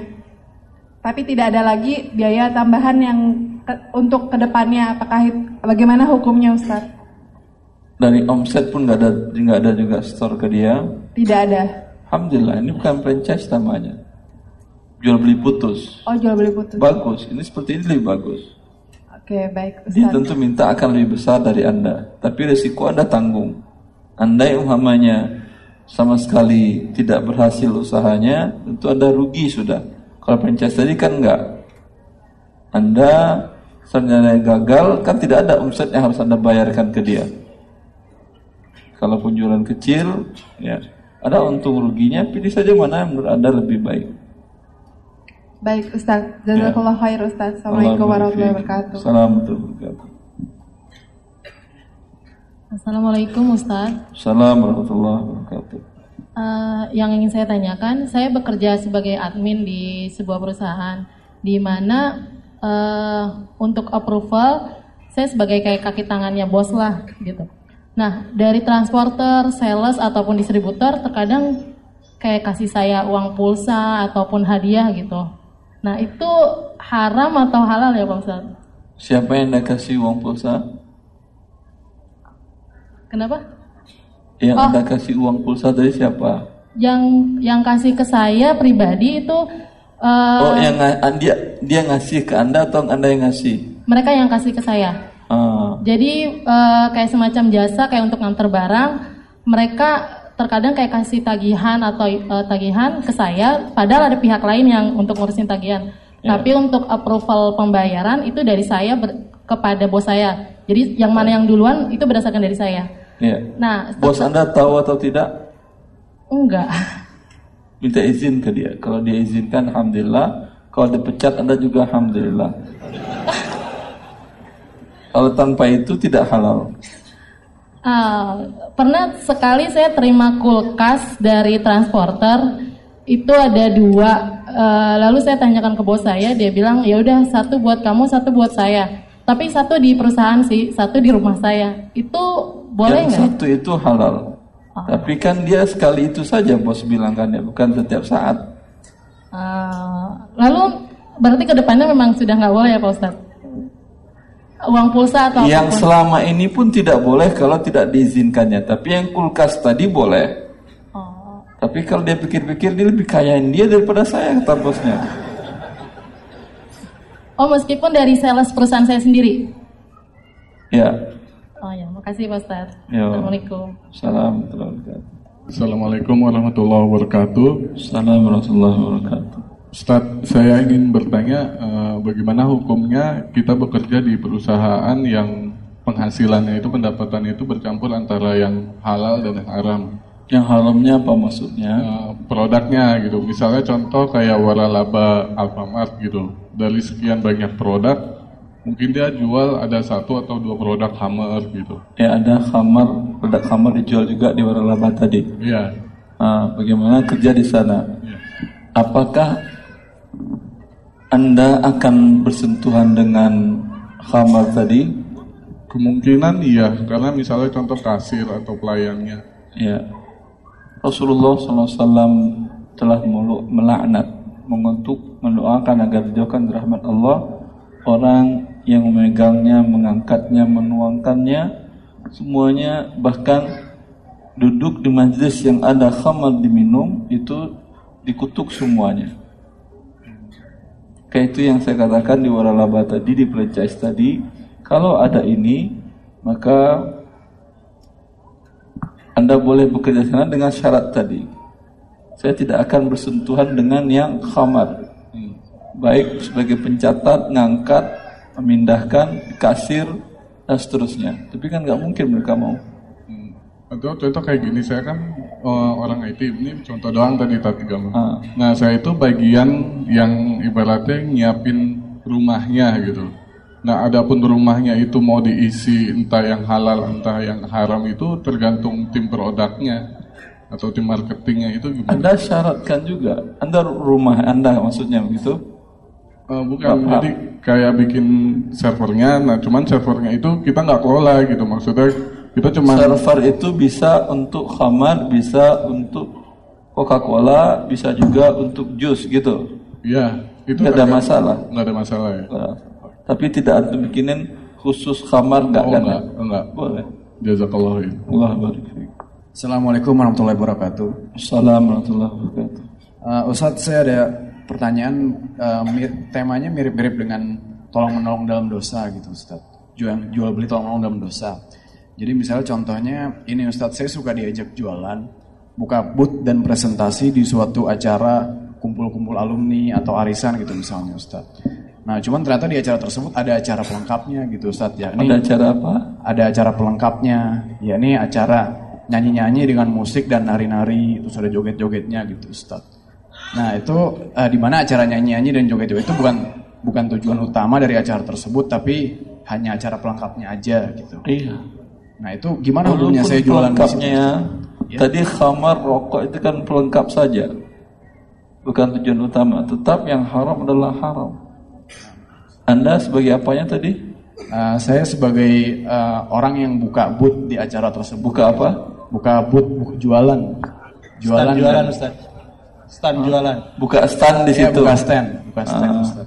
tutup stand anda buka stand anda di tempat yang lain Jadi ha- haram mutlak gitu Ustaz ya, eh, di situ Ustaz. anda mau hidup tenang dan dapat yang halal atau tidak Mau Ustaz.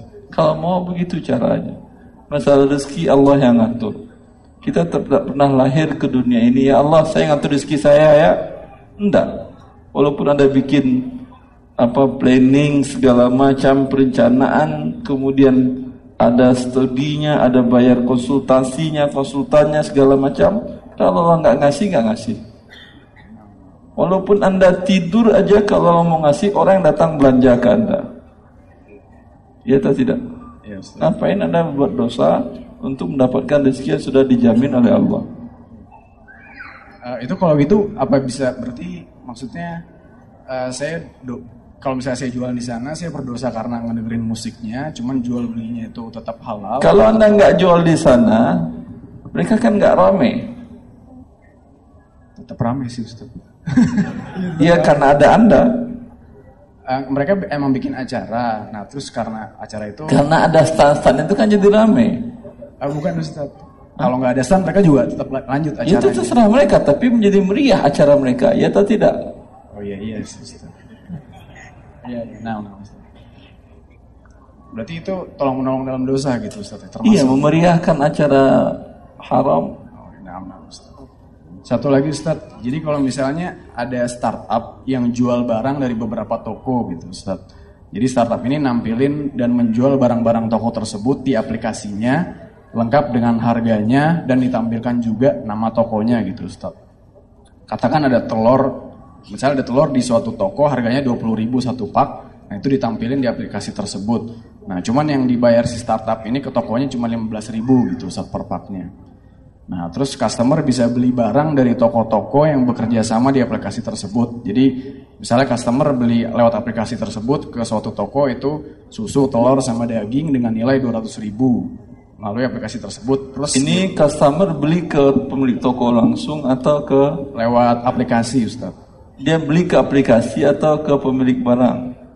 Eh, lewat lewat beli ke aplikasi. Jadi nanti kalau misalnya si customer pilih-pilih nih Ustaz, misalnya dia mau eh, toko apa, misalnya toko Alfamart gitu. Nanti dari Alfamart dia beli misalnya telur susu. Nah, terus Pertanyaan saya, si pemilik aplik penyedia aplikasi, dia yang menjual atau toko-toko itu yang menjual langsung? Uh, jadi kayak nanti ini Ustaz kalau misalnya si sebenarnya saya juga belum paham. Jadi jadi gini Ustaz, mungkin saya jelasin dulu. Uh, jadi nanti kalau misalnya si customer udah milih, nah terus udah milih pembayarannya, terus nanti tokonya itu baru eh si startupnya itu ngirim kurir ke toko tersebut buat beliin, terus habis itu bawa ke rumah customernya. Iya, berarti kalau begini jual belinya dengan si pemilik aplikasi, bukan iya, kepada iya. toko. Iya benar-benar. Iya benar. Dan ketika dia membuat akad jual beli, barang belum dimilikinya. Iya iya. Iya pasti. Betul betul. Ya, berarti dia menjual barang yang belum dimiliki dan hukumnya haram. Rasulullah mengatakan pada Hakim bin Hizam seorang pedagang. Ya, dia mengatakan ya Rasulullah ya'tini rajul yuridu minni al-bai' alladhi laysa indi. Afa abta'u lahu min as-suq? Ya Rasulullah, aku pedagang. Lalu datang orang membeli barang. Barang yang dia beli itu sudah tidak ada atau sudah habis. Bolehkah aku jual lalu aku pergi beli ke pasar? Lalu dijawab dari Rasulullah, ya benar akhi, la tabi' ma laysa indak. Kata Rasulullah, wahai anak saudaraku, jangan kau jual barang yang belum jadi milikmu. Tidak boleh.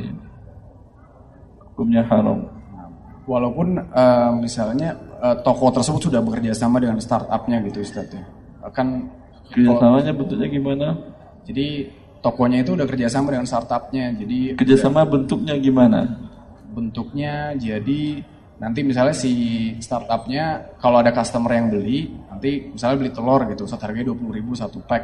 Nah nanti si Mau nggak si toko tadi ngirim barang sebelum startup tadi bayar uang?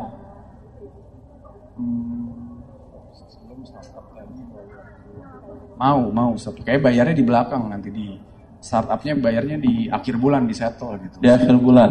Nah, Ah, kalau seperti itu boleh. Tadi yang saya paham dari Anda, lalu dia pergi ke Alfamart beli. Kalau beli tentu nggak mau dia kirim barang sebelum dibayar. Oh, ya. Ya atau tidak? Yang ini yang mana? Harus bayar dulu baru barang dikirimkan atau bayar bayar bayar, bayar nanti-nanti akhir bulan.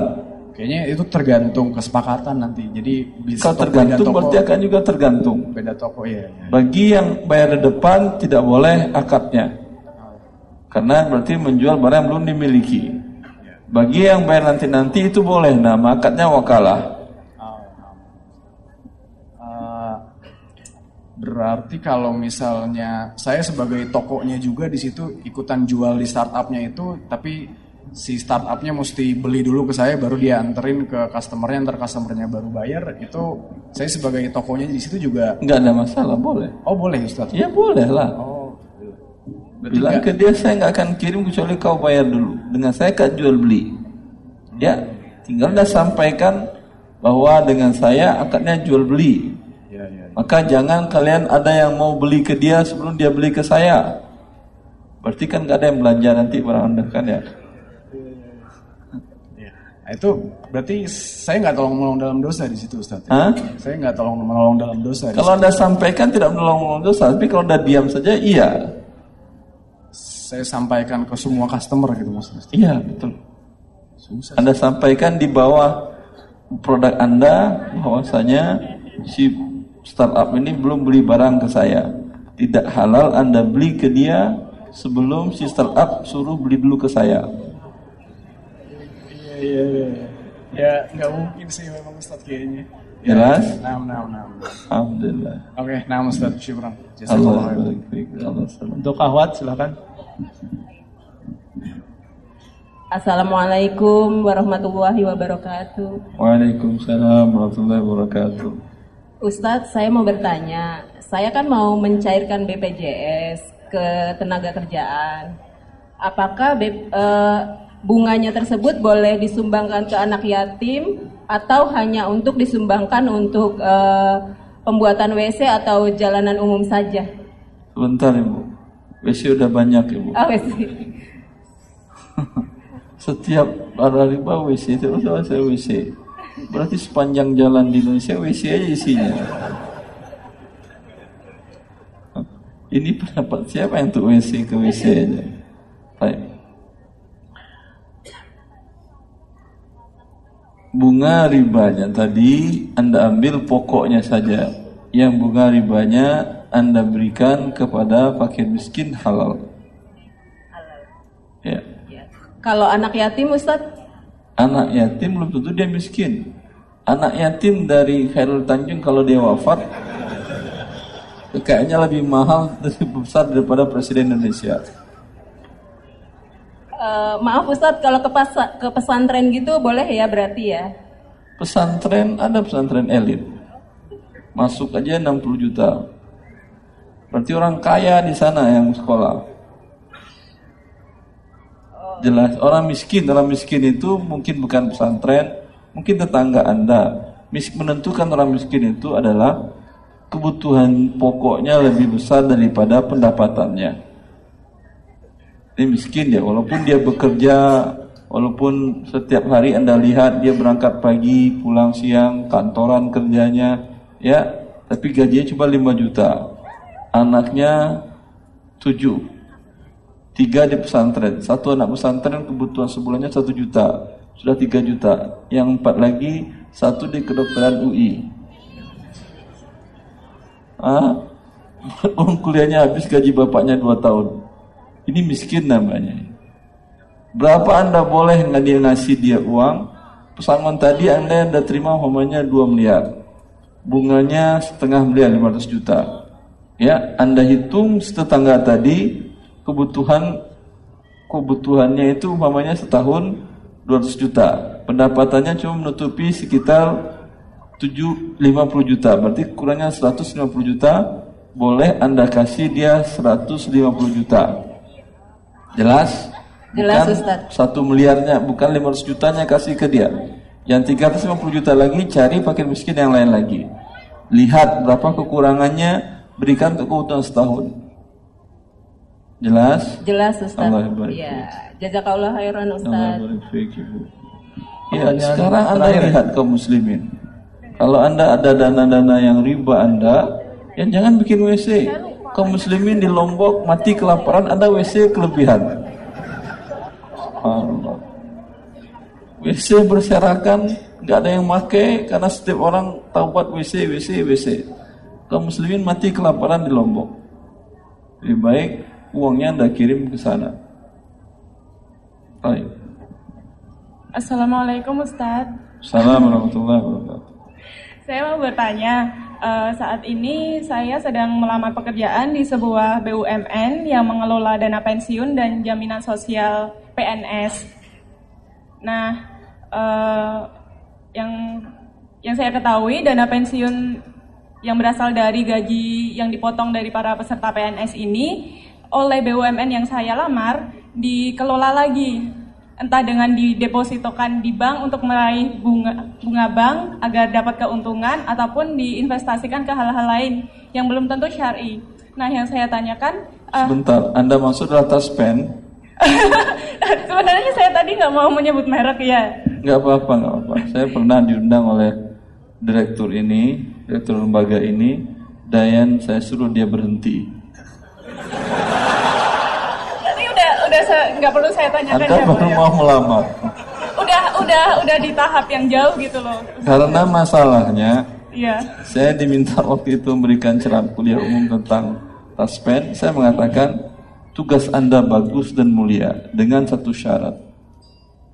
Dana triliun dananya karena jumlah PNS Indonesia itu lima tiga tahun yang lalu saya salah di taspen itu ya dirutnya yang langsung minta karena 30 juta lebih PNS Indonesia bayangkan dana triliunan lebih dana pensiunan itu yang dikelola oleh taspen tadi. Ya saya katakan coba anda kelola dengan akad yang syari syar'i sehingga keuntungannya halal bagi para pegawai negeri tersebut. Ya kasihan mereka. Kalau hanya dana itu sebesar itu ditaruh di bank-bank konvensional dapat pertambahan bunga ribanya mereka para PNS itu menghabiskan masa emas periode emas dari umurnya dia untuk berbakti kepada negara. Ketika mereka sudah tidak berguna, mereka diberikan uang tambah riba. Mereka dalam keadaan dilematis. Mereka tidak terima ribanya, mereka butuh. Mereka mau terima ribanya, mereka tidak ingin mati dalam keadaan makan riba.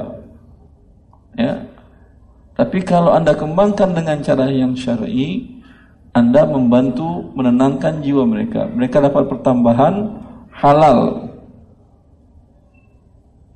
Dan biasanya pertambahan dari usaha yang halal itu jauh lebih besar daripada bunga riba, bunga deposito itu. Pasti. Anda yang berbisnis berusaha jelas itu. Pertambahan bunga deposito paling 7% setahun. Kalau bisnis real, setahun itu bisa bertambah 1000%. Iya atau tidak? Ya sangat mudah. Ya.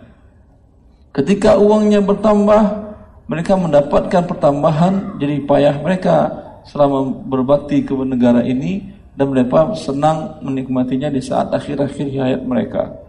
Ya, yang Anda bantu adalah 30 juta orang. Lalu dia buka kartunya. Kata dia, "Maaf Ustaz, kami di sini ada aturan yang dibuat oleh negara bahwasanya yang boleh sekitar 60% kalau saya tidak 90 atau 80% itu harus didepositokan di bank-bank BUMN milik negara. Yang bisa kami putar cuma 10% Ustaz. Ya. Itu pun untuk usaha yang aman.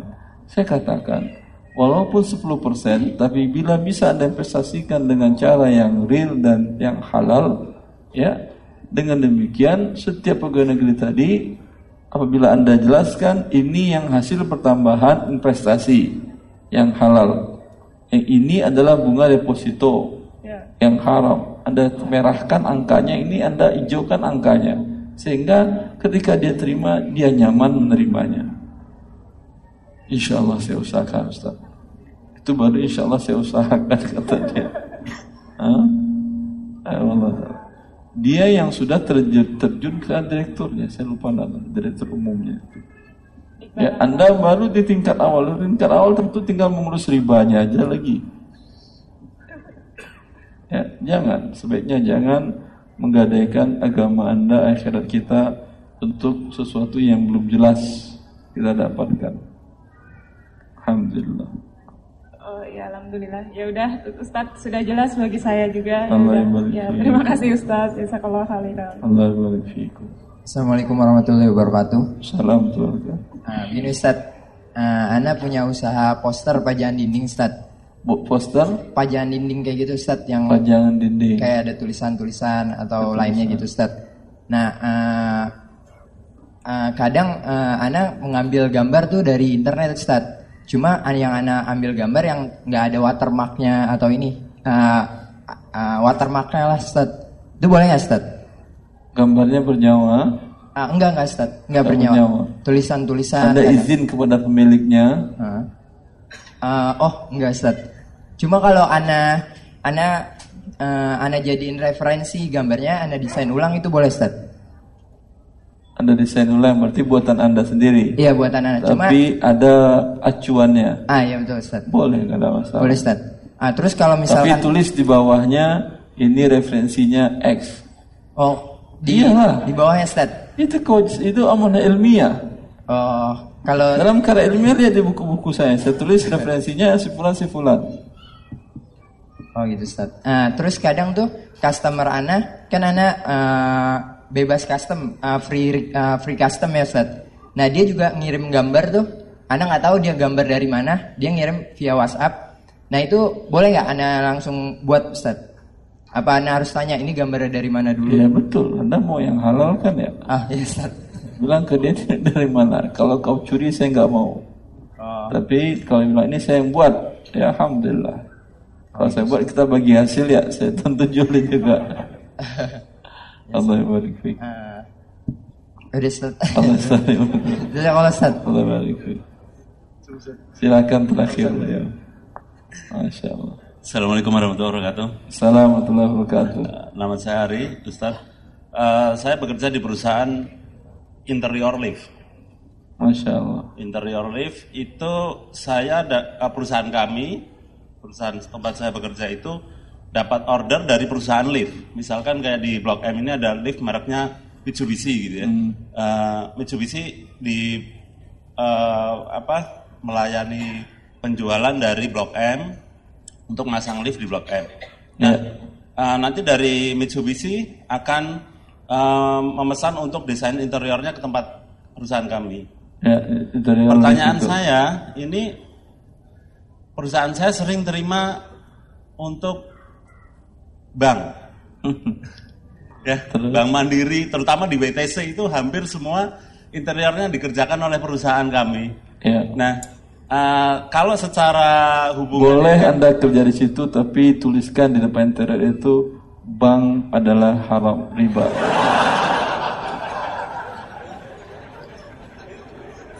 Ya. Kemudian Allah telah mengancam pelaku riba kekal di dalam neraka. Itu halal Anda dapatkan gajinya.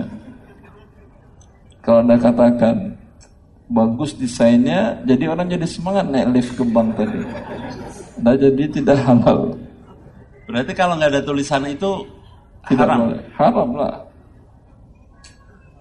Berarti saya sudah sampaikan sama eh, owner, sama direkturnya. Kemarin itu ada klien itu eh, dari perusahaan lift A gitu minta untuk memasang grill fan AC di eh, gereja Yesus Kristus gitu. Saya tolak. Itu rumah ibadah agama lain. Owner Ya. setuju.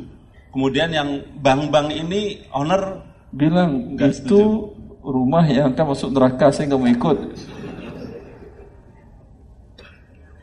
Eh, kalau akhirnya gini Ustaz, saya ambil pilihan gini. Pak, kalau Bapak mau kerjakan yang eh, klien dengan untuk masang lift di bank, saya nggak ikutan. Boleh. Boleh. Bagus. Meskipun resiko besar. Resikonya Anda akan dinaikin pangkat Anda di dunia dan di akhirat Allah memberikan pahala yang besar untuk Anda. Amin. Siap, khairan. Ustaz, terima kasih. Kebanyakan kaum muslimin ketika dia ingin menyampaikan yang hak, dia merasa rezekinya akan berkurang, jabatannya akan turun. Tidak ya akhir. Saya banyak temukan kaum muslimin malah dengan begitu biasanya ya malah Allah menaikkan derajatnya di dunia dan di akhirat.